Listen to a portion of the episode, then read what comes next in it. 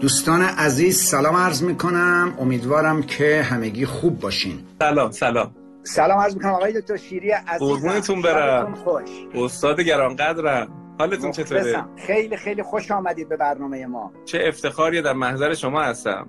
قربونتون برم. من خیلی خوشحالم که امشب خدمتتون هستیم. امیدوارم که سال جدید سال خوبی باشه برای همه برای شما برای همه هموطنانمون. همچنین برای شما برای خانم دکتر واقعا عرض ارادت دارم خدمت شما و فالوورای خیلی خوب صفحتون قربونتون برم. من خیلی ممنون. آقای دکتر خیلی لطف کردین. امشب اومدین. همینطور که من قبلا خدمتتون توضیح دادم ما برای اینکه این شبهای در واقع قرنطینه‌ای خودساخته یا انتخاب شده خودمون رو یه مقدار برای دوستانمون دلپذیرتر بکنیم شبهای دوشنبه و پنجشنبه از این صفحه و شبهای سهشنبه از صفحه اکادمی صاحبی یه صفحه دیگرمون با مردم یه ساعتی در مورد موضوعات در واقع جدی این دوره ها دقدقه های جدی این دوره با هم گفتگو می‌کنیم. برای همین امشب هم خواستیم که میزبان شما باشیم در خدمتتون باشیم ببینیم که در طی گفتگویی که با هم می‌کنیم یک ایدی برای فالوورا داشته باشیم. و بعد افتخاریه برای من. خیلی از متشکرم. من اگه اجازه بدین یه خودم یه معرفی کوچولو بکنم از جهت اینکه بعضی از بیننده ها شاید آشنا نباشن. من یه کوچولو بگم چون الان قبل اینکه بیام اینجا تو صفحه خودتون بودم یه سری کامنت خوندم. گفتم یه رفع سوء تفاهمی بکنم و هر کی در در جایگاه خودش بتونه صحبت بکنه. منم از جایگاه خودم خواستم اتفاقا معرفیتون بکنم. حالا شما خودتون بگید تا بعد من به معرفی من برم. خب من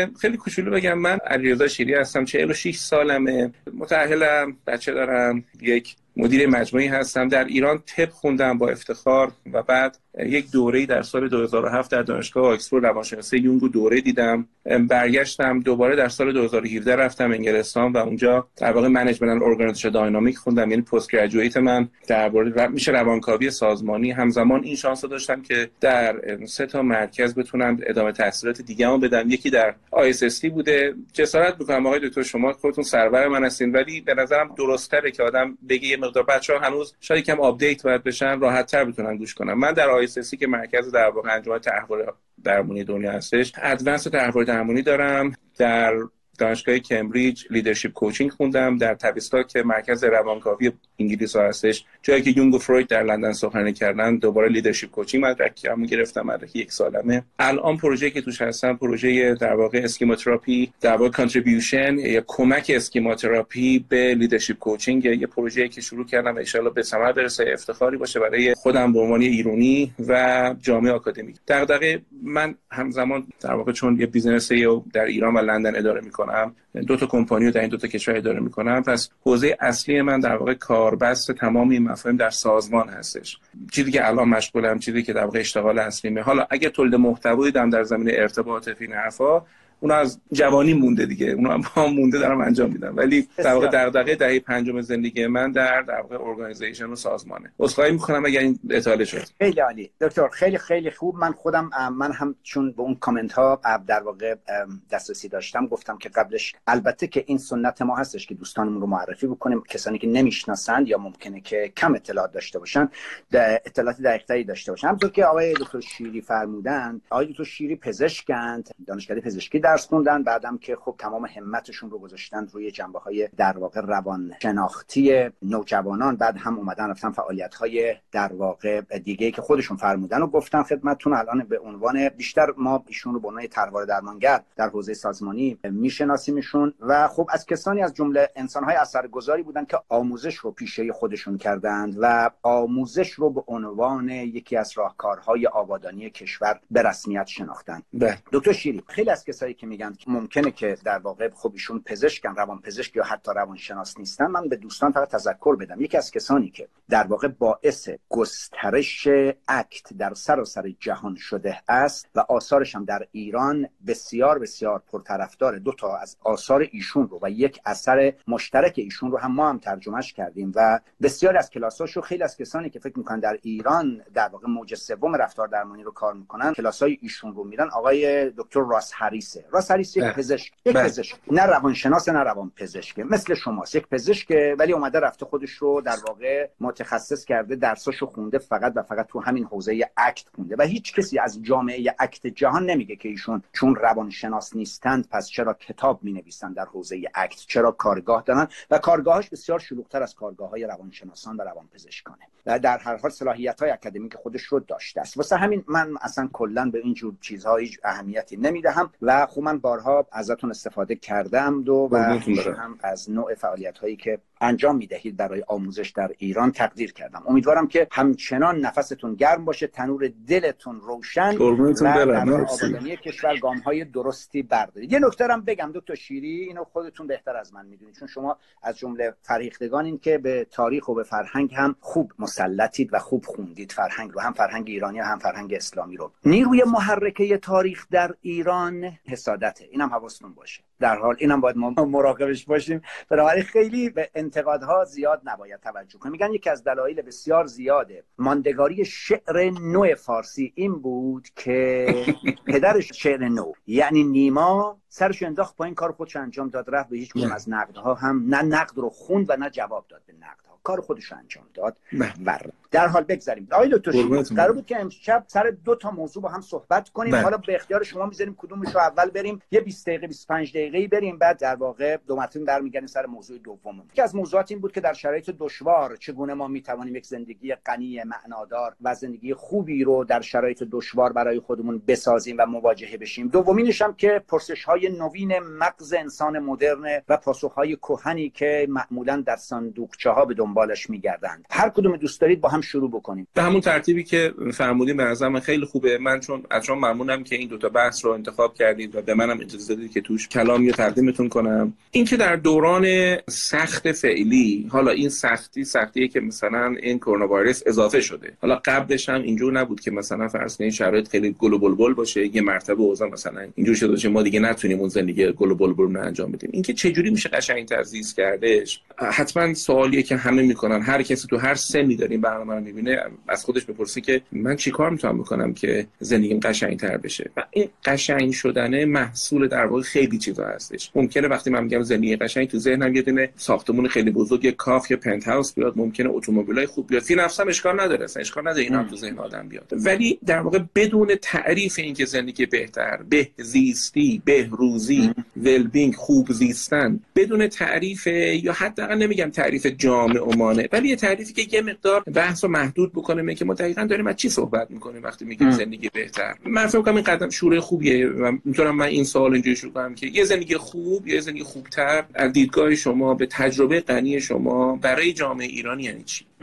بسیار بسیار سوال زیبا و قشنگی است. من از زمانی که افتا کرونا اومده البته قبل از اون هم تو این چالش ها هم که شما فرمودین گل بلبل نبودیم و ما چالش های زیادی رو توی حداقل این 40 ساله تجربهش کردیم. ولی یه نکته خیلی خیلی مهمی که کرونا حتی برای ما داشته به عنوان یک چالش این که واقعا یک بار دیگه بنشینیم و فلسفه زندگی خودمون رو تعریف کنیم و ببینیم که اصلا ما رو چه فلسفه داریم زندگی می‌کنیم. ما کی هستیم؟ قرار است چیکار کنیم؟ قرار است چه چی به دست بیاریم؟ و در نهایت قرار است که ما چی بشویم در انتهای روز زندگیمون؟ قراره که چی بشیم؟ ما فکر می‌کنم که برای پاسخ دادن به این سوال شما باید برگردیم به دامن فلسفه خورده ای. ببینیم که فلسفه به طور کلی به طور عام از زمان شروع در واقع فلسفه باستان یعنی از عصر قبل از سقراط و بعد از سقراط و بعد می‌رسیم به افلاطون و بعد می‌رسیم به فارابی خودمون و به ملا صدرا و همه جوری وقتی ببینیم اصلا فلسفه به طور کلی و بعد امروز که روانشناسی از دل فلسفه آمده بیرون چون همه علوم از از دل فلسفه آمدن بیرون. خب وقتی بله.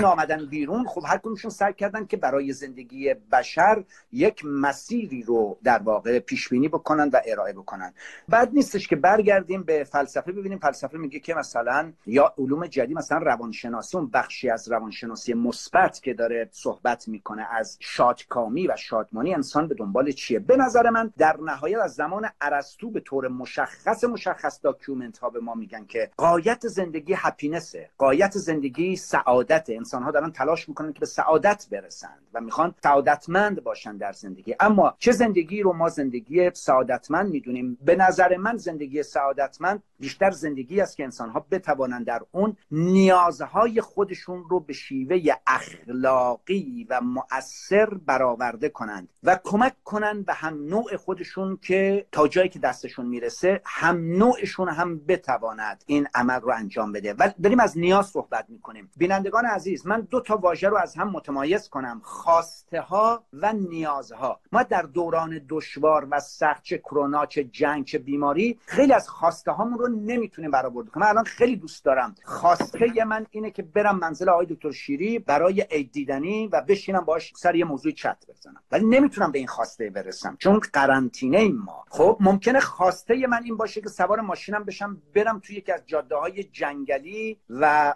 در واقع تجربه کنم لذت ببرم از جنگل. ولی نمی‌تونم برم. نمی‌تونم برم. ولی نیاز من چیه؟ من نیاز به تفریح دارم ولی خب الان شاید بتونم نیازم به تفریح رو به گونه دیگه برآورده کنم. نیاز دارم به تعامل انسانی. ممکنه که گوشی رو بردارم نیم ساعت مثل دیروز که با دکتر شیرین صحبت می‌کردیم پیروز نیم ساعت با هم یه گپی می‌زنیم. نیازم رو برآورده می‌کنم ولی به خواستم نمی‌تونم برسم. شایدی بد نباشه که بگیم یک زندگی خوب برای جامعه ایران و جامعه جهانی که امروز بحران روبرو هست جامعه است که بیاد متمرکز بشه بیشتر روی نیازهای خودش و سعی کنه نیازهای خودش رو برآورده کنه به شرط اینکه یه کمکی هم بکنه به نیازهای دیگران یا مانع نیازهای دیگران نشود. یعنی فضیلتمند زندگی کردن. حالا بعدا من توضیح میدم خدمتتون. یه مقدار بیشتر باز می‌کنم نظرم رو. ولی من بیشتر نظرم اینه که انسانها باید در انسان ایرانی امروز باید یک فلسفه برای زیستن خودش پیدا بکنه.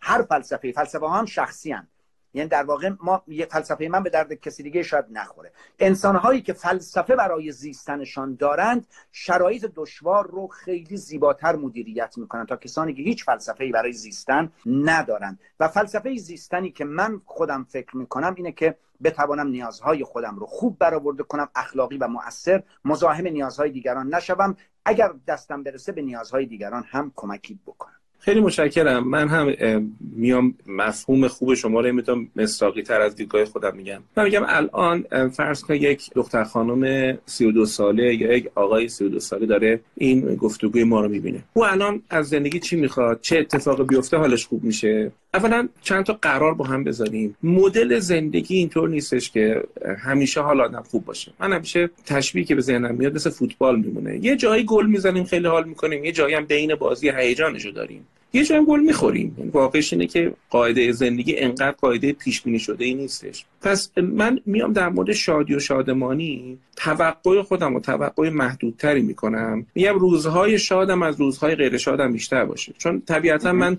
دو تا روز دیگه تو ذهنم میاد. روزهایی که غم دارم و روزهایی که در واقع متوسط نه غم نه شادی روزهای بین اینها هستش. عرض اولم عرض دومم این هستش که اگه من بتونم یه ثروتی برای خودم داشته باشم که به قول شما به نیازهای اولیه خودم برسم. اگه من بتونم یک خانوادگی داشته باشم که با اون احساس تعلق بکنم اگه من بتونم چند تا سفر برم که زمین و زمینیان رو بشناسم از تعصب و دوگماتیسم فاصله بگیرم. اگه من بتونم یک معنا و فلسفه برای زندگیم داشته باشم. اگر بتونم روابط اجتماعی خوبی داشته باشم شغل خوبی هم داشته باشم که توش احساس موثر بودن کنم. شغل خوب منظورم اینه. پس در واقع چند حوزه رو گفتم. اگه چنین چیزهایی رو بتونم داشته باشم طبیعتا من روزهای شادم از روزهای غمم بیشتر خواهد شد. اما در مورد غمم من حرف دارم. من میگم خود غم فی نفسه عمل زایل شدنی نیست. غم خیلی وقت به آدم معنا میده. شما یه موسیقی غمگین گاهی اوقات که می‌ذارید انقدر آدم درون خودش می‌تونه در هم بنورده و انقدر چیزای جالب در خودش می‌تونه کشف کنه. در فقدان ها هم خیلی ها خیلی معانی نهفته است که میشه انجام بله. من از غم صحبت کردم و نه از افسردگی. افسردگی به معنی کلینیکیش که من بیفتم و افکار خودکشی بیاد از هیچی لذت نبرم اون نه. غم به معنی اینکه آقا این زندگی همیشه هم آقا این غم داره دیگه شما تصور می‌کنید که مثلا من خودم داشتم این روزهایی که آقای دکتر من و یه سری از همکارانمون در یک پروژه شرکت کردیم روز سوم بعد از ماجرای سقوط هواپیمای اوکراینی خب این فرصت رو داشتیم که در محضر تقریبا مثلا 37 تا از این خانواده و بازمانده ها بودیم. یه پروژه شروع کردیم به نام تنها نیستید. بعدا جاستین ترودو و اینا تو کانادا بعد از ماها اعلام کردن. و من فکر کنم در واقع هیچ ارگانیزیشنی بیشتر از مجموعه همکارانی که اومدن و دست یاری ما رو در دست گرفتن تونستن این تجربه داشته باشن کنار این بچه ها باشن. من وقتی فکر می‌کردم گوش می‌کردم حرفای اون مرد افغانی که با اون خانومش و دو تا بچه تو این سانه کشته شده بودن و دنیا رفته بودن. داشتم فکر می‌کردم این که این می‌گفت ببین این آدم شوهر داشت و شوهرش تو این مهاجرتی که به آلمان کرده بودن خیلی اینو آزار می‌داد. کتکش می‌زد اذیتش بالاخره این دست بچه‌اشو با بدبختی گرفت از اون زندگی اومد بیرون. با هر حمایت حاکمیتی که بود برای حقوق زنان اومد بیرون. و بعد بعد یک سال که هیچ جا پیدا شد منو دید و ما با هم دیگه مثلا نزدیک شدیم و ازدواج کردیم. میگه من تازه داشتم طعم عشق و محبت و این زن داشت تازه میچشید رشد و بالندگی و آزادی و عاطفه و عشق و. حالا یا کات می‌زنم. و من می‌گفت ببین عصر یک شنبه از حالا ویکندشون بود با من الان اصلا نمی‌دونم باید چی کار بکنم. که اصلا من اصلا نمی‌فهمم با این فقدانه باید چی کار بکنم. من از این من خب من که دارم گوش می‌کنم اینجا ربات که نیستم. من که دارم گوش می‌کنم تصور می‌کنم اون اتاق خالیو که این عشق رفته و اون رویاه در هم شکسته شده خب غمم می‌گیره. من میگم این غم الزاما بد نیست. اگر این غم منجر بشه که من به آدم های بیشتری بتونم عشقم رو ابراز کنم به قول شما خیلی قشنگ گفتید دست چهار تا آدم دیگر رو بگیرم. یه جمله میخوندم از آقای معظمی نمی‌شد خیلی به دلم نشست. خودتون رو دوست داشته باشید کاری کنید که آدما هم خودشون دوست داشته باشن. که دقیقا عملکرد آموزش های شما و این همه کتبی که داشتید برای ما ایرانی ها واقعا همینه. یه کاری که که ما خودمون رو بیشتر دوست داشته باشیم. من حالا پس جمع می‌کنم ارزمو. میگم پس درباره شادمانی که داریم صحبت می‌کنیم من چند حوزه رو نگاه می‌کنم. رابطه عاطفی رو نگاه می‌کنم. ثروت و کار رو نگاه می‌کنم. معنا و معنویت رو نگاه می‌کنم. یه مورد آخرم داره که اینو میگم ولی نمی‌خوام بازش کنم. با شما می‌خوام بازش کنم. حاکمیت امن. حاکمیت امن. خیلی به شادی انسان کمک می‌کنه. آدم یکم خیالش راحت بشه که در یک جایی هستم که منطق حاکمه. یارو تریبون برمیداره حرفای اسکیزوفرنیک نمی‌زنه. خب؟ که اینم حالا بعد از این گفتگو صحبت می‌کنم. عرض من فعلا تمام. تو دست شما. بسیار عالی. خیلی ممنون.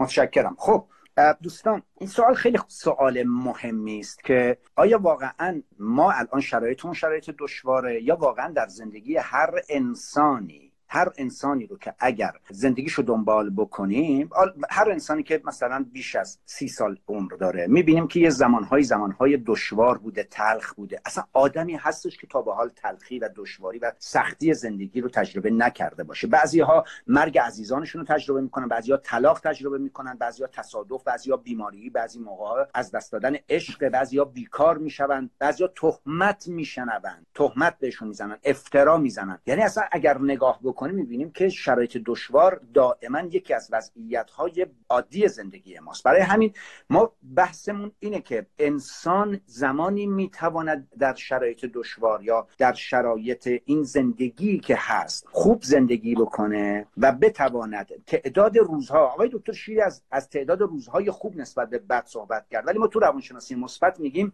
غلبه احساسات و هیجانات مثبت بر احساسات و هیجانات منفی. به طور کلی اگه یک ترازو بگذارم در طی روزم. اون روزم روز قشنگیه که ت... نه اینکه اصلا من هیچ احساس منفی رو تجربه نکنم. ولی وقتی رو کفه ترازو نگاه می‌کنم میزان احساسات مثبت نسبت به احساسات منفی من به طور کلی overall در طی هفته این احساسات بیشتره. یعنی لذت و خوبی و موهبت و شادمانی و دوستی و رفاقت و عشق و محبت و گذشت و اینها این فضیلت ها در زندگی من بیشتر practice می شود تا خشم و غضب و نفرت و ترس و اضطراب و غم و اندوه اینو ما بله. میگیم خوشی. برای همین منم اگر بخوام که جنبندی بکنم واقعا در شرایط دشوار چگونه باید زندگی بکنیم من فکر می‌کنم ما باید دارای این فلسفه از زندگی بشویم که هر آنچه که موهبت جهان و زندگی در جلوی ما می‌گذاره همه مواهب رو به زیبایی ازش استفاده بکنیم و بهره ببریم و لذت ببریم و آماده باشیم که گاهی اوقات هم این در واقع مواهب رو روزگار از ما بگیره. این آمادگیش رو داشته باشیم و وابسته بهش نشیم. یعنی در واقع به نوعی اینجوری بگیم که یک زندگی خوب زندگی است که میزان احساسات مثبت نسبت به احساسات منفی بیشتره و این احساسات مثبت محصول تعامل من با جهان خارجه. محصول انتخاب های تک تک کوچک من در طی شبانه روزه که انتخاب می‌کنم ساعت و روزم رو چگونه بگذرونم با کی بگذرونم با چه چیزی بگذرونم. ولی محدودیت های هستی رو هم باید در نظر داشته باشیم. گاهی اوقات این محدودیت ها همین محدودیت در واقع قرنطینه است گاهی اوقات محدودیت های مالی گاهی اوقات محدودیت فعالیت های سیاسی فعالیت های اجتماعی و خیلی محدودیت های دیگر هم هستیم. پس از موهبتش استفاده بکنیم دلبسته بهش نشویم و آماده باشیم که جامعه در واقع تاسریز اون تاسی اون کسی که تاسو میندازه یه تاس منفی هم توی کاسه ما بندازه. شاید اینجوری بتوانیم واجد یک فلسفه ای بشویم برای خودمون که ما رو در واقع روینتن کنه در برابر مشکلات. در غیر این صورت دائما ما احساس می‌کنیم که در معرض طوفان قرار گرفتیم من نمی‌تونیم لنگر بندازیم. اساس لنگر انداختن این کشتی که دوستان این طوفان در واقع اگر بره ما تو اقیانوس داریم زندگی می‌کنیم. وجود ما و زندگیمون هم مثل یک قایقه این متافور استفاده کنم. این قایق است. خب الان یه طوفانی اومده این کشتی رو داره زیر رو می‌کنه. خب اینم اگر بره دوباره طوفان بعدی. تا زمانی که ما روی اقیانوس هستیم یعنی تا زنده هستیم بعدش طوفان بعدی طوفان بعدی. روزای خوبم داریم البته. روزهای آفتابی زیبا هم داریم. روزهایی داریم که جلومون خیلی خیلی بازه. ولی روزها و شبهای طوفانی هم داریم. پس ما تنها یک راه داریم. یه قطنما داشته باشیم که بتونیم وقتی طوفان ما رو دورمون میده بفهمیم که شمال واقعی کجاست به کدوم سمت باید بریم. که این میشه سیستم ارزش های ما. داشتن یک فلسفه در زندگی و بعد لنگر بندازیم. لنگرمون رو بندازیم که کشتی درسته که کج میشه و به قول مولانا کج میشه و مج میشه. این بر اون میره. ولی حداقل ما رو پرتابمون نمی‌کنه به سرزمینی که ناکجا آباده. لنگر بندازیم و لنگر انداختن در واقع خودش یه مفهومه که حالا در ادامه راه من خدمتون توضیح میدم. دکتر من در سال 98 یک تجربه فوق ای داشتم. و اون این بود که شما مدرسی جلوی شما این حرفا رو زدن واقعا زیر به کرمون بردنه. ولی خود آدم یه ارتباطی برقرار می‌کنه با مفاهیمی که درس میده و احساس می‌کنم بعد از این ارتباطه که یک چیز از درون انسان میجوشه و در اختیار دانشجو قرار می‌گیره. من یکی از تجربیات عمیقی که داشتم در سر درسی بود که اسمشو گذاشتم آخر سرور. مستحضرید شادمانی یه بحثه. اما سرور با توجه به حالا پیشینه های فرهنگی ما و یه مقدارم بازه 1300 ساله ای که عرفان و تصوف و اینا در زندگی ما ایرانی ها داره سرور یه معنای عمیقتری رو در بر می‌گیره. از یک پلیژر جوی از یک لذت عمیقتری داریم صحبت می‌کنیم. الزاما با خنده روبرو نیستش. سرور یک احساس درونیتر احساس رضایت بیشتریه. منافاتی با خنده نداره ولی یک بهجت درونیتری رو هدف گیری می‌کنه. به این خاطر خیلی کتاب خوندم از جمله اون کتاب تله شادمانی که انتشارات سخن از نظر از دالی منتشر کرده. خیلی ذهن من مشغول این موضوع بود و سور رو ارائه کردم و مثلا آخر سال 98 که برگشتم به عقب نگاه کردم گفتم که مثلا دمت گرم. چقدر این از جنس تو بود؟ مثلا سال قبلش بکنم شفای زنانگی برای من این حالت رو داشتش. توی تو لندن تنها بودم بچه‌هام هم نبودن. کتاب الیف شفق هم خونده بودم کتاب ملت عشقش خونده بودم. آقا یه مرتبه تو در من شروع کرد. همینجور جوشیدن جوشیدن و اون شفای زنانگی رو درس دادم که در مورد مفاهیم زنانگی و نه زن و مرد. اما سرور یه نکته بگم. وقتی سرور تموم شد ارائه شد همچنان من مطالعاتم و این اتفاق درونی کشف و انکشاف درونی برقرار بودش یک کتابی رو اخیرا دارم می‌خونم؟ به خاطر اینکه در واقع این جریان رو بتونم همچنان وصل نگه دارم. به نام سیاست شادکامی از درک باک. آقای دکتر انقدر مقدمه این کتاب طوفانی شروع میشه که اصلا من میخ شدم نصف شب. چون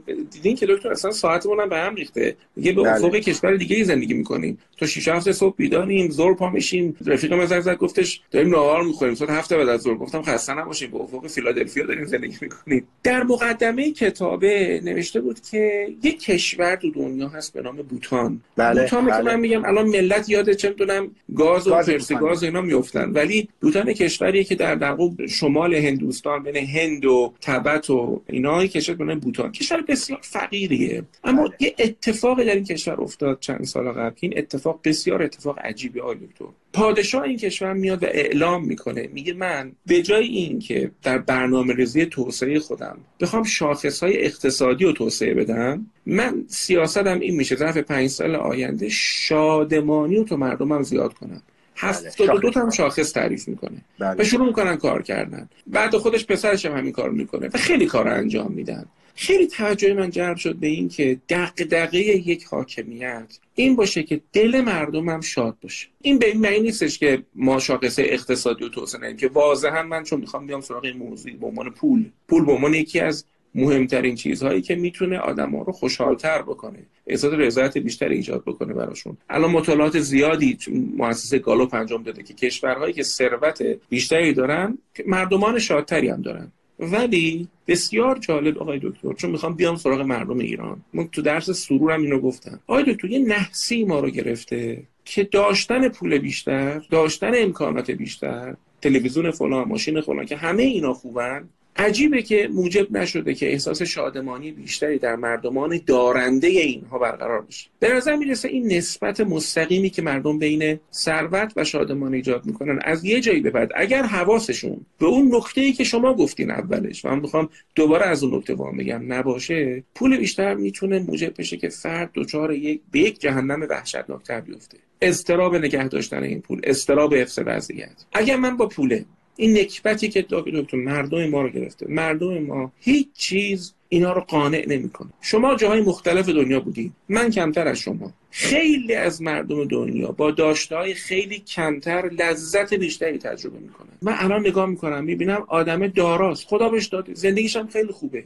و این نشسته تو خونه ناراحته. عصبی. همش نق. همش ناله. الان این اتفاقی که افتاد تو کشور ما که مردم رفتن حرم و اینا که خیلی ما کف کردیم که ای بابا تو این شرایط مثلا این حرم و فلان که اتفاق عجیب بود. آها تو فلوریدا هم بود. تو ساحل سیدنی هم بود. ولی اونجا مردم انقدر هرس نمی‌خورن انقدر قصه نمی‌خورن انقدر رنج نمی‌کشن. انگار ما یه ضرب المثل ضرب المثلش می‌گفت خریلای منتظر چوشه انگار ما منتظریم یه اتفاق بیفته. شروع کنیم ناله سر کردن. شروع کنیم این چه زندگی؟ این در حالی که همین آدم میبرمش این برای دنیا. خب نمی‌خوام آقای دکتر مقایسه کنم به این معنی که بگم شرایط تهران لندن یکیه. نه. این این که خب معنی خیلی چیزای ما یکی نیست. بله ما هم تکس 40 درصد نمیدیم تو ایران. خب اون امکانات اونا رو نداریم. اون دموکراسی اونا رو نداریم. قبول. من اینجوری نمی‌خوام مقایسه کنم. من می‌خوام از مردم حرف بزنم. از مردمی که صبح بلند میشی سر کوچه میای وقتی نگاه می‌کنم میگن سلام علیکم حالش شما چطوره هاو یو تا مردمی که می‌بینی تو مترو نگاهش می‌کنی دعوا می‌کنه باد خب من این نکات رو نمی‌خوام همه رو لوله کشی بکنم به دامان حکومت و حاکمیت. این دیگه مال خود ماست. این که الان مردم این سفرهای عجیب غریب رو میرن امروز تلویزیون نشون می‌داد که مثلا هزاران ماشین دارن مثلا میرن تو تفرجگاه این حرفا. این این مال خود ماست. بله. این یعنی من مراقب جون شما نیستم. مثلا حواسم نیست که زندگی تو من امروز داشتم میخوندم یکی از مراجع گفته بود که فکر کنم آیت الله سیستانی گفته بودن که اگه این نفر رعایت نکنه این چیزا رو و باعث میشه نفر بین بره دیگه بر او افتاده. چرا باید یه مرجع بگه چیزی که عقل همه ما می‌رسه؟ جور ماست. مردمی که خودشون رعایت نمی‌کنن. مردمی که حالا این رعایت اجتماعی مردمی که بلد نیستن دیگه لذت ببرن. هیچ چیز بیش از این آقای دکتر منو نمیآزاره جامعه بله. ایرانی بلد نیست لذت دیگه ببره. آره، انقدر نداشتش جلوی چششه. آقای دکتر نکته بسیار زیبایی است. من یک کتابی که امسال منتشر کردم و خیلی خیلی دوستش دارم اون رو اسم کتاب رو گذاشتم. مسئولیت پذیری فضیلت گم شده اوکی؟ یعنی یه فضیلتی است که در جامعه ایران گم شده. این گوهره یه گوهر بزرگی است فضیلت. و خب آره ولی من یه نکته دیگه دارم دکتر. وقتی که داریم بگیم مردم دارن این کار رو می‌کنن ببینید مسئولیت پذیری مثل دوچرخه سواریه به بچهتون دوچرخه سواری رو یاد بدید تا یاد بگیره که بره. چون مسئولیت پذیری بر اساس رویکردهای در واقع روانشناسی نوین حداقل مسئولیت پذیری و مسئولیت گریزی رو ژن ما نیست. که مثلا ما به دنیا آمدیم بزرگ میشیم مسئولیت پذیری رو یاد می‌گیریم. چگونه مثلا آسیب به دیگران نرسونیم؟ چگونه نیاز خودمون رو فقط در اولویت قرار ندهیم. باید به مردم یعنی مسئولیت بهشون بدند و بعد برای اون پیامد بگذارن از بچگی ها از مدرسه. تا فرد یاد بگیره که آقا آشغالش نباید تو جوب بندازه. اول باید بهش آموزش بدید. خب الگوهای رفتاری مردم که حاکمان دیگه نگاه می‌کنیم می‌بینیم یه نفر رو دیدی تا بال مسئولیت بپذیره یا حاکمی. اصلا مربیان تیم فوتبال دیدین مسئولیت بپذیره تیمشون میبازه میگه داوری توپ کچ بود. نمی‌دونم اونا به ما تو چشمون نور انداختن. مسئولیت پذیری مردم ندیدن. خشک ابری که بود زاب توهی ناید از وی صفت آب دهی. خب من قبول دارم که مردم هم مسئولیت گریزی می‌کنن ولی مسئولیت پذیری واقعا رو ژن نیست. همینطوری نمی‌توانن بیاموزن آقا رئیس جمهور وقتی میاد پشت تلویزیون قرار می‌گیره میگه منم نمی‌دونستم کی بنزین گرون شد. خب تو که مسئولیت نمیپذیری مردم چجوری می‌خوان مسئولیت بیان بپذیرن؟ من پدر وقتی که یه کار خطایی می‌کنم به جلوی بچه‌هام نیام بگم ببخشید اشتباه من بود من نباید این کار رو می‌کردم. توجیه می‌کنم او چجوری مسئولیت پذیری یاد می‌گیره. بنابراین آره مردم ما رفتارشون مسئولیت گریزانه است. فضیلتی گم شده تو دستای مردم. ولی خیلی هم نمی‌توانیم فقط خود اونها رو به تنهایی متهمشون کنیم. باید ببینیم جامعه چطور این اعتماد رو از بین برده است. که این مردم اصلا اعتماد نمی‌کنن به اخبار اعتماد نمی‌کنن به متخصص اعتماد نمی‌کنن. میگن بابا وضعیت خیلی خرابه. اخوناتون نیاین بیرون واقعا. بعد میگن نه بابا می‌خوان ما رو بازی بدن. می‌خوان ما رو بازی بدن. بابا من نیست. می‌خوان چه بابای از ما در می‌خوان از خونه نیاین بیرون. یعنی یه بخشش هم می‌خوام بگم که بارقه های اجتماعی رو هم باید در نظر بگیریم. ولی آره این رفتارها هم هستن. من قبل از اینکه بریم سراغ اون بحث بسیار مهم اون سه چهار دقیقه می‌خوام درباره سهم حاکمیت در ایجاد بهروزی و بهزیستی مردم صحبت کنم. دقیقا شما درست فرمودید. حاکمیت وقتی نیازهای خودش و نیازهای جامعهش رو ببینه دست به شفافیت بزنه مهراسه از اینکه یک موضوعی رو بگه و کمک مردم به طلبه خودش رو در نقش نجات دهنده همه مشکلات نبینه و قبول کنه که اون قیافه و پوز عالی با جیب خالی سازگار نیست و بهتر مردم بدونن که چه خبره. در هر مسئله ای خب حاکمیتی که تمرین کنه شفافیت رو. از بزک دوزک کردن خودش. نقش روابط عمومی رو تنزل پیدا نکنه که بگن همه چی آروم و عالیه من چقدر خوشبختم. روابط عمومی نقششون این باشه که بگن که ما مسائلی داریم که باید حل کنیم. آقای دکتر من می‌خوام باز چیزی بگم. یکی از مدیران نفتی یک زمانی لطفی کرد منو برد ماهشهر. گفتش تو با دانشجو مهنوسی ببین چه اتفاقی در ماهشهر اصلی میفته دورانی بود که آقا اوج این مهندسا و هفتاد هزار تکنیشن ایرانی داشته در اصلی کار می‌کرد و پروژه های بسیار زیبا. مثلا آدم وامیستاد دکتر نگاه می‌کرد این پروژه های مختلف و واقعا مور تن آدم سیخ می‌شد بغض می‌کرد از این همیت ملی و این زحمت. شرکت های خارجی چقدر بودن؟ تحریم شروع شد. شرکت ها اون موقع که من رفتم دومین بار دکتر همه شرکت ها رفته بودن و فقط شرکت سعودی مونده بودش. مدیر عامل شرکت سعودی اومده بود به پیش این اینکه ایشون مدیر کل اجرایی پتروشیمی کل کشور بود. من باشون مهنوس بودم. میگه مدیر سعودی اومده گفته که مدیرای ایرانی شما که در واقع نظارهگر کار ما هستن ما پیشنهاد رشوه دادن. خب؟ و او قبول نکرده بودش. او مثلا اومده بود گفته بود نه من دوست دارم شفاف کار کنم. ببینید آقای دکتر ما در هم تنیده ایم. حاکمیت که چیزی جدا از مردم و خانواده ما نیستش. به قول اون خانم استس روانکاو یونگی میگه جامعه خانواده بزرگتر ما هستش. چیزی که تو خانوادهمون رخ میده داریم به اونجا میدیم. خانواده بزرگتر هم خانواده ما.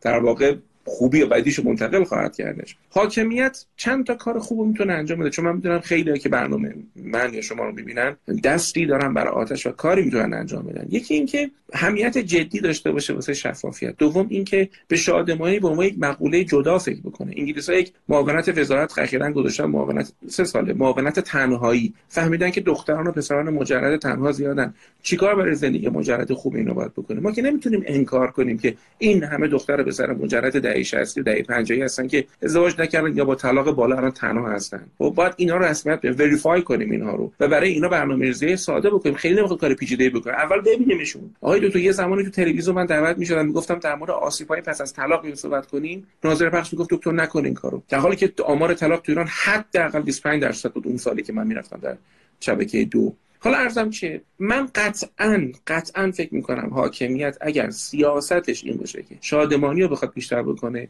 درباره موسیقی درباره سینما درباره آزادی اجتماعی بسیار دستش بازه. هیچ تحریمی هیچ تحریمی نمی‌تونه. شادی مردمی که راحت می‌تونه کنسرت داشته باشن و همین شهر شما آقای دکتر. همین شهری که الان تشریف دارید و کنسرت میشه گذاشت. خب و اون آمار اعتیاد وحشتناک و اون بزهو داره. خب با برگزار با سینماهای خوب با تئاترای خوب با کنسرت های خوب. نمی‌خوام بحث تنزل بدم به مثلا کنسرت. نه منظورم این نیست. منظورم اینه که در این حرف دریک باکه. میگه اگه یه جامعه باشه آدما احساس کنن که فضای آزادی بیشتر دارن این جامعه جامعه شادتری جامعه شادتر نیازی به مخدر و نیازی به هزار تا بزه کمتر خواهد داشت. چون حالش خوبه یارو. لازمش دست با واسه چیز بالاتر بزنه. من اطاله کلام کم جسارت می‌کنم. شما رو دعوت می‌کنم به موضوع دوم بپرداز خواهش می‌کنم. بسیار عالی. خیلی ممنون. حالا در هر حال اینا یه بخشش به حاکمیت برمیگرده. هر کدوم از خودمون اگر جلوی خونه خودمون رو خوب آب و جارو بکنیم شاید شهر یه کمی کمتر گرد و خاک بشه. پس اجازه بدیم که خودمون ببینیم تو این شرایط دشوار چطور می‌توانیم با خودمون دوست باشیم خودمون حداقل با خودمون مهربانی بکنیم و هوای خودمون رو داشته باش مهمترین نکته که شاید بتونم از صحبت های آقای دکتر شیری و آنچه که خودم عرض کردم خدمتتون بگم اینه که اجازه بدیم تو شرایط دشوار وظیفه انسانی خودمون و آن چیزی که براش خلق شدیم رو انجام بدیم. دقت کنید یک چکش خوب چکشی است که بتواند کار خودش رو انجام بده کاری که براش ساخته شده. چکش باید کار در واقع ضربه بزنه میخ رو باید بتونه فرو بکنه به به تخته. یا باید بتونه چیزی رو بشکنه چکش. ولی چکش اگر انقدر ظریف باشه که فقط به درد جاسویجی می‌خوریم به درد در واقع چکش نیست. انسان برای چی خلق شده است؟ ما برای چی در واقع در این دنیا هستیم؟ بخشش برای اینکه نیازهای خودمون رو ارضا کنیم. بخشش برای اینکه دست دراز کنیم و انسانهای دیگر رو اگر می‌توانیم بهشون کمک بکنیم رابطه برقرار کنیم. یه زمانی دکارت میگفتش که میاندیشم پس هستم. امروز ما چون باید اینجوری بگیم ما پیوند برقرار می‌کنیم رابطه با یکدیگر برقرار می‌کنیم پس هستیم. کیفیت بودن ما به کیفیت روابط انسانی مونه پس تا چه اندازه ما به وظایف انسانی خودمون عمل می‌کنیم؟ برای اون وظایفی که خلق شدیم. خب در واقع زیستن به آهنگ طبیعت با طبیعت همراه شدن. بخشی از طبیعت ما اینه که معقول باشیم خردمند باشیم از عقلمون استفاده بکنیم اجتماعی باشیم وظایف اجتماعیمون رو انجام بدیم و سعی بکنیم که تعداد هیجانات مثبت خودمون رو خودمون باید بیشتر بکنیم تا هیجانات منفی که مثل خشم و غضب و عصبانیت و نگرانی اینها وجود دارن و به وجود میآیند. ما چه کار می‌کنیم که بتونیم هیجانات مثبت بیشتری رو تجربه بکنیم؟ این دیگه دست ماست.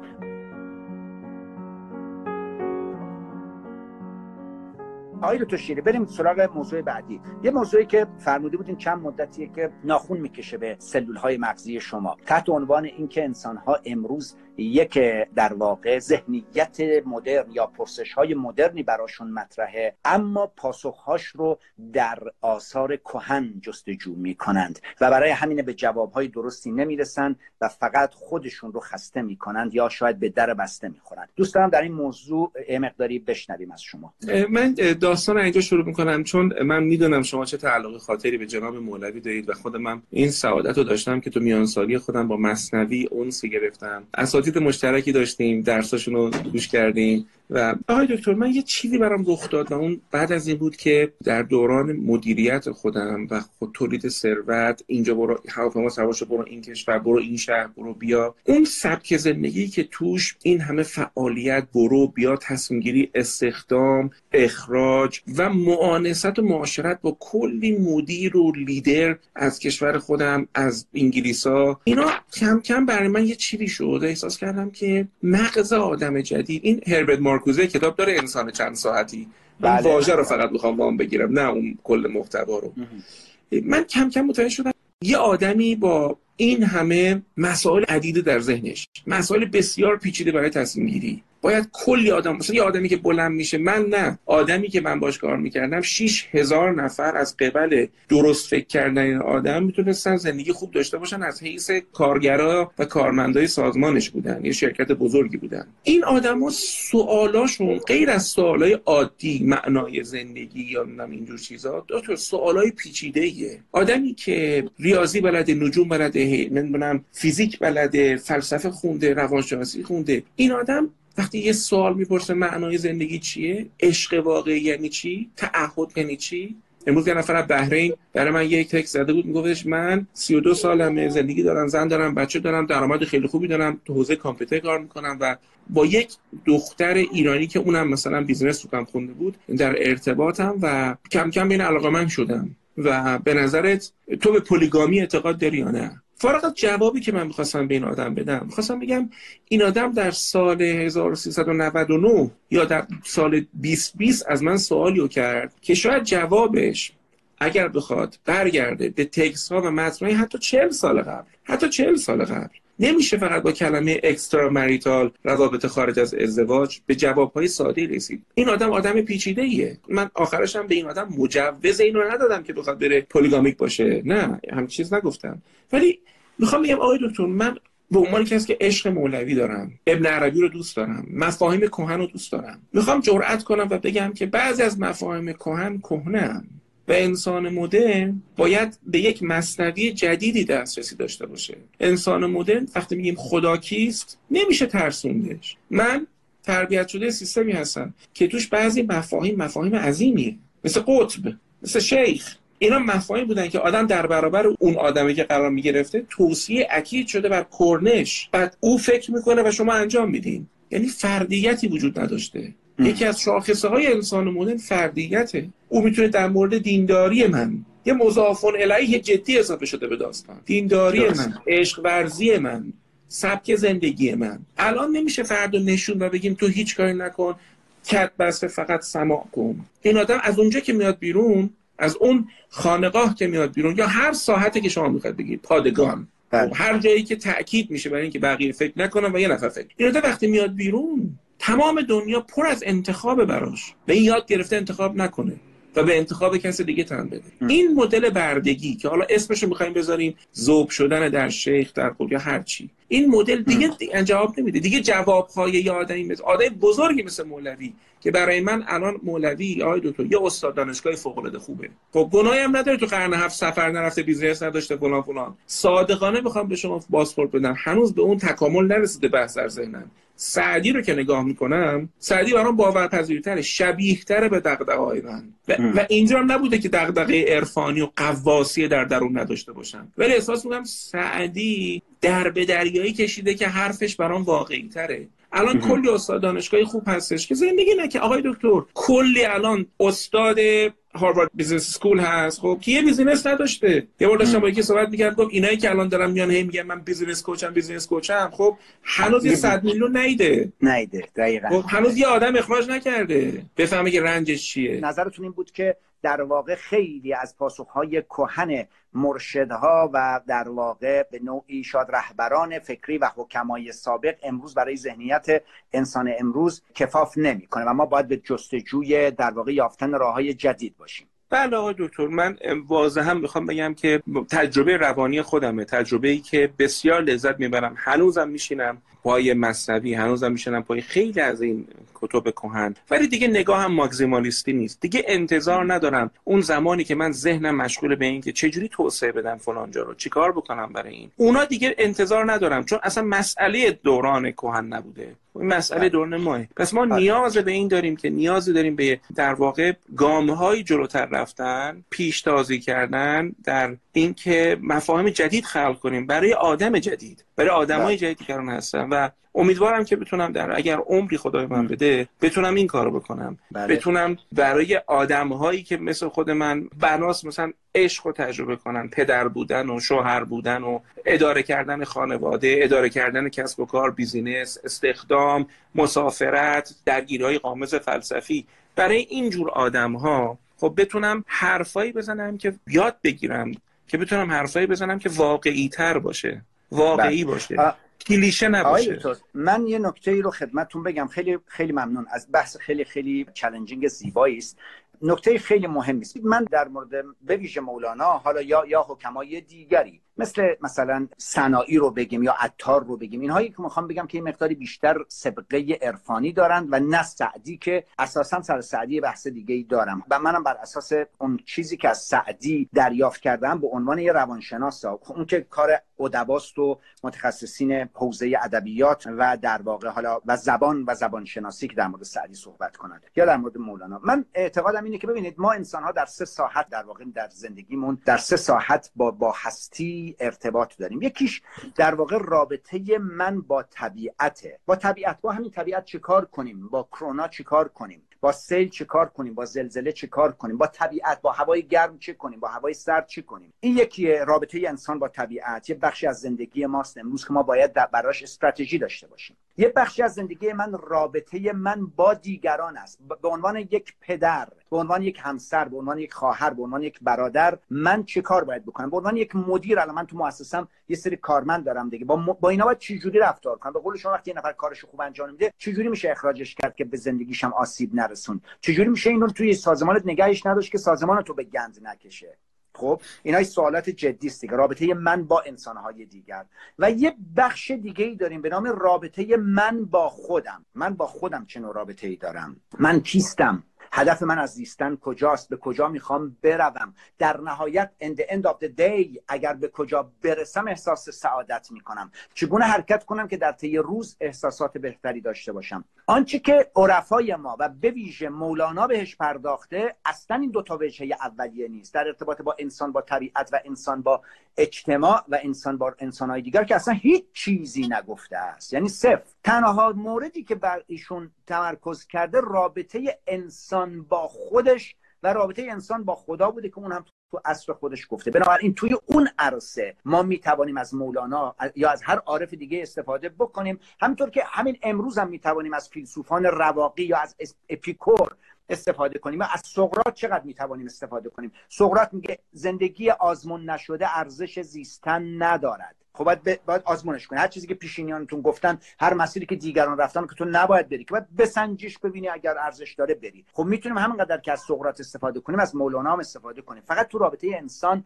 با خودش و انسان با خدا. ولی وقتی وارد رابطه انسان با دیگران می‌شویم رابطه انسان با محیط زیستش می‌شویم خب اینا اصلا حرفی نزدن اصلا برای اون ساخته نشدن که ما خودمون فکر کنیم همه زندگی رو ما می‌تونیم از اینا بگیریم. نمی‌تونیم بگیریم. من بارها این رو گفتم. به این شعر مولانا اگر گوش کنیم میگه خردکاری های علم هندسه یا نجوم و علم طب و فلسفه اینا همه رو داره توضیح میده. همه این علومی که ما الان باش سر کار داریم دیگه نه؟ میگه این همه علم بنای آخر است که از برای بود گاو و اشتر است. بهر استقوای حیوان چند روز علم خوانند احمقان بی فروز من میگم همین حضرت مولانا رو در گوشش بگیم. اگر علم طب پیشرفته بود عزیزم تو تو پنجم خوردی سالگی نمیمردی که. علم طب تو رو نگه میداشت تا 90 سال و به جهان کمک می‌کردی. توهین به علوم دیگر خب آره ما این چیزای مولانا رو که می‌تونیم قبول نکنیم. چون برداشتش دیگه؟ به قول شما یه استاد دانشگاهی است که اصلا فضیلت علم پزشکی رو نفهمیده.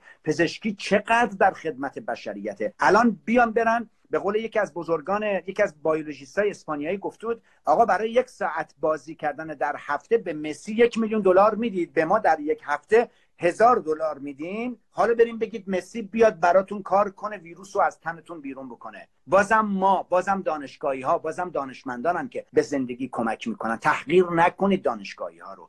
حالا من می‌خوام بگم که آره اون بخشاش که کاملا درست یک ذهنیت نوین داره. ولی ما خودمون باید بدونیم. او خودش هم نیومده بگه که من مجموعه زندگی شما رو من می‌توانم دستور بدم. این در واقع به قول استاد شفیع کتکنی بنده پروری های خود ماست که ما فکر می‌کنیم او همه پاسخ های زندگی سعادتمندانه رو توی مصنویش جمع کرده. نه بابا جون یه مسائلی رو پرداخت کرده در ارتباط با انسان با خودش و انسان با خدا. بعضیش هم بسیار بسیار کار بره و بسیار سودمنده و میشه ازش استفاده کرد. اما همه وزنه زندگی ما رو نمی‌تونم روی اون بگذارم. این برداشت من البته. قربونتون برم. آقای دکتر من حالا که دیگه اینستاگرام به ما دوباره زمان داد من شما رو سورپرایز بکنم با یه عنوان سومی که توی پوستر نزده بودیم بله خدمتتون هستم. آقای دکتر من چند وقت پیش دوستی رو دست دادم و طبیعتا خب رفتیم مراسمشون خیلی بچه مذهبی بود هیئتی بود. خیلی هم خانواده ها اومده بودن اونجا. بچه های با مؤمن و هم هاش اومده بودن و یه روحانی داشتن صحبت می‌کردن و اون صحبت هیچ دخلی به این آدم نداشت. هیچ دخلی نداشت به این آدم. گویا که من اجازه پیدا کرده بودم توسط والدین به اصطلاح این یاسر جان که بتونم یه 5 6 دقیقه صحبت بکنم. و آخرش 5 6 دقیقه صحبت کردم و صحبتم تموم شد. ولی صحبتم نیست از جنس یاسر بود از جنس تجربه زیسته که با اون آدم داشتم بودش. هم خودم میگریستم هم خب مردم صحبت و آخرش هم گفتم که اگه یاسر رفت معنیش اینه که ما باید بیشتر مراقب بدنمون باشیم آزمایشامون رو جدی بگیریم و بیشتر هوای همدیگر داشته باشیم.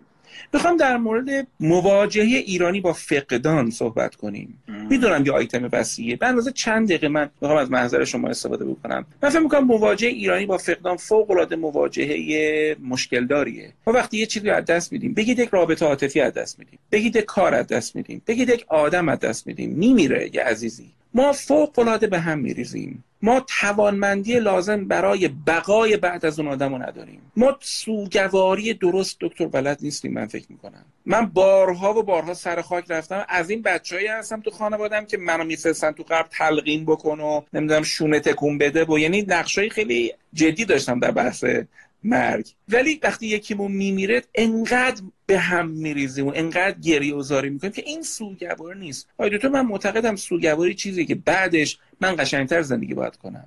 من غمی رو رها می‌کنم که درستتر زیست کنم. روزهای نزیسته اون آدم رو من میرم زیست می‌کنم. اما سوگواری که من می‌بینم سوگواری از جنس پوچیه. انگار یارو واقعا پوچ شده رفته. حتی نگاه توحیدی مردمی که اونجا دارن میگن لا اله الا الله هم برقرار نیست. به این معنی که اگه تو میگی لا اله الا الله خب این روح به جایی به مرجع اصلی خودش برمیگه تو چرا انقدر احساس می‌کنی پوچ شد رفت؟ بعد یه وری هم دارم که این یه تیکه هم هست اینا بگم نگم بچم میفته ما اون کسایی که متولی هستن ما رو تو این مرحله عبورمون بدن. یعنی آخوندا یا روحانیایی که باید تو اون مراسم حرفایی بزنن که این حرفا موجب بشه ماها قشنگتر زندگی کنیم. اونا هم توجیه نیستن. اونا هم چه می‌دونم میان یه 45 دقیقه فرصت دارن یه فرمت مشخصه. یه سری حرفا یه سری نصایح می‌کنن که 40 سال دارن می‌کنن 100 سال دارن می‌کنن الان هیچ کم گوش نمی‌کنه. و بعد میان یه سری حرفا می‌زنن. یه روزه می‌خونن و یه دونه سلام علیک میگن خداحافظ شما. به همین خاطر که من بله. می‌بینم خیلی الان مثلا توی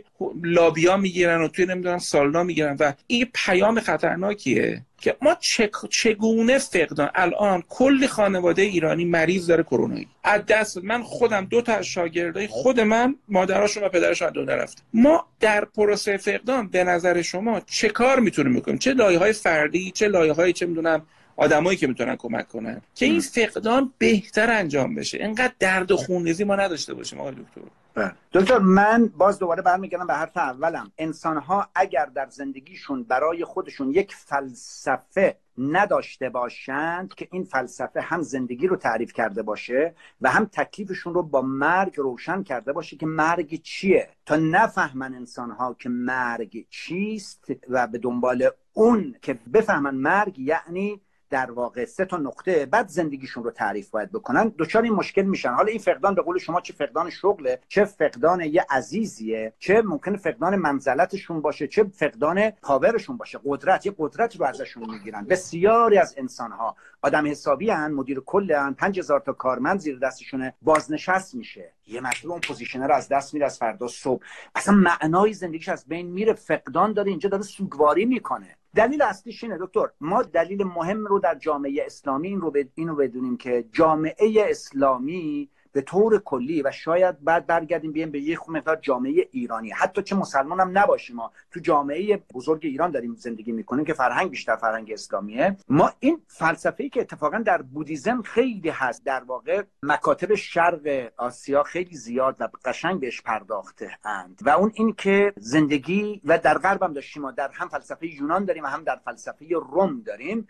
و اون اینه که هیچ چیزی در جهان پایدار نیست. جهان مکان تغییره. هیچ چیزی پایدار نیست. شما به دنیا می آیید کودکیتون پایدار نیست. بعد نوجوان میشید کودکی میمیره. بعد دوباره میشید جوان نوجوانیه رو و تمام منافعش از بین میره. واسه همین خیلی از نوجوان ها ازادار دوران کودکیشونن. چون نه بزرگسال شده هنوز و نه کودکه. بعد چون نمی‌فهمه که این تغییرات باید بیاد بعد میشه در واقع بزرگسال بعد میشه میان سال بعد اون جوونی رو از دست داده حسرت می‌خوره. وا جوونی ما رو ما نسل سوخته ایم خیلی هم که میگن نه بابا شما نسل سوخته نیستیم شما نسل پدر سوخته ایم باباهاتون سوختن شما که خیلی خوبین. خب در واقع و بعد وقتی که یه فرزندی از دست میده شغلی از دست میده پولی از دست میده ثروتی رو از دست میده یا هر چیزی رو از دست میده عزاداری می‌کنه. چون این رو نپذیرفته. ما باید اول اول برای سوگواری برای فقدان در جامعه ایرانی اول اینو باید بفهمیم. اصطلاحا میگن که shit happens. اینو باید یاد بگیریم. آقا shit happens یعنی فجایعی یک افتضاحاتی در زندگی رخ می‌دهد. تغییر جز لاینفک زندگی است. هراکلیتوس میگه که من هرگز به یک رودخانه دو بار وارد نشده ام یعنی اینقدر جهان داره تغییر می‌کنه. تغییر می‌کنه همه چیز. هیچ چیزی ثابت نیست و هیچ چیزی ازلی و ابدی نیست. همه بچه ها باید آماده باشن روزی پدرانشان فوت کنن روزی مادرانشون فوت کنن روزی سلامت خودشون از دست بدهند این اون اساس فلسفه است. اگر ما این رو بپذیریم اولین اصل اینه به نظر من. بپذیریم که همه چیز تغییر می‌کنه جهان. نه زمانهای خوشی میماند نه زمانهای غم میماند. این نیز بگذرد و جهان جهان گذراست و دائم هم ما باید به قول پوپر میگه میگه که زندگی سراسر حل مسئله است. یه مسئله وسط میآفرینی باید حلش کنی بری سراغ یه چیز دیگه بنابراین باید مایندستمون رو عوض کنیم. برای اینکه بتونیم با مسئله فقدان کنار بیایم باید مایندستمون رو عوض کنیم. هیچ چیزی ثابت نیست. ما واجد هیچ چیزی برای ابد و ازل نیستیم. اگه اینو من بدونم فردا تمام ثروت من از من بگیرن من یه ذره ناراحت میشم. دیگه نمیرم خودکشی بکنم. اگر من فردا بفهمم مادرم فوت شده ناراحت میشم عزاداریشم می‌کنم قشنگ. سوگواری خوبش ولی میگم خب همه باید می‌رفتن. من خودم هم یه روزی میرم هیچ چیزی ثابت نیست. این قانون طبیعت زندگیه. بودا میگه که علت اصلی رنج بشر اینه که جهان تغییر می‌کنه ولی اون می‌خواد ثابت نگهش داره جهان رو. و در تقابل با قانون طبیعت رنج می‌بره انسان. رنج انسان از اینه. اگر انسان بخواد با ضرب آهنگ طبیعت پیش بره و بپذیره همه چیز تغییر می‌کند. اون موقع اگر آقای دکتر شیری رو فردا من بهش زنگ بزنم بگم دکتر شیری حالت چطوره؟ منو تحویل نگیر اصلا. بگه آقا من اصلا نمی‌خوام با تو صحبت کنم. من یه کمی ناراحت میشم فقط. دیگه خودکشی نمی‌کنم. میگم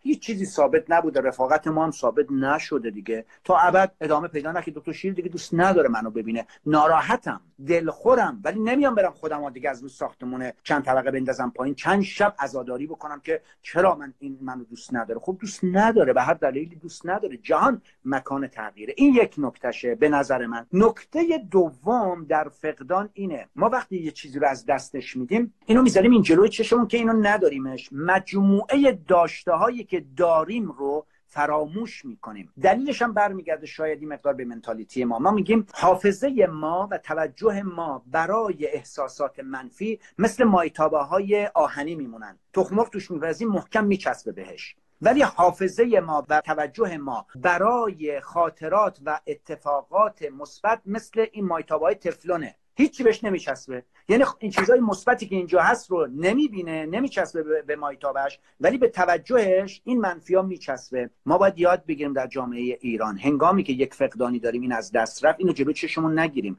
یکم ببریمش این ور توجهمون رو به صورت انتخابی ببریمش روی مواهبی که داریم. عزیزم از دست دادم ولی هنوز سلامت دارم شغلم رو دارم پدر مادر رو دارم یا برادر خواهر رو دارم رفیقای خوبی دارم.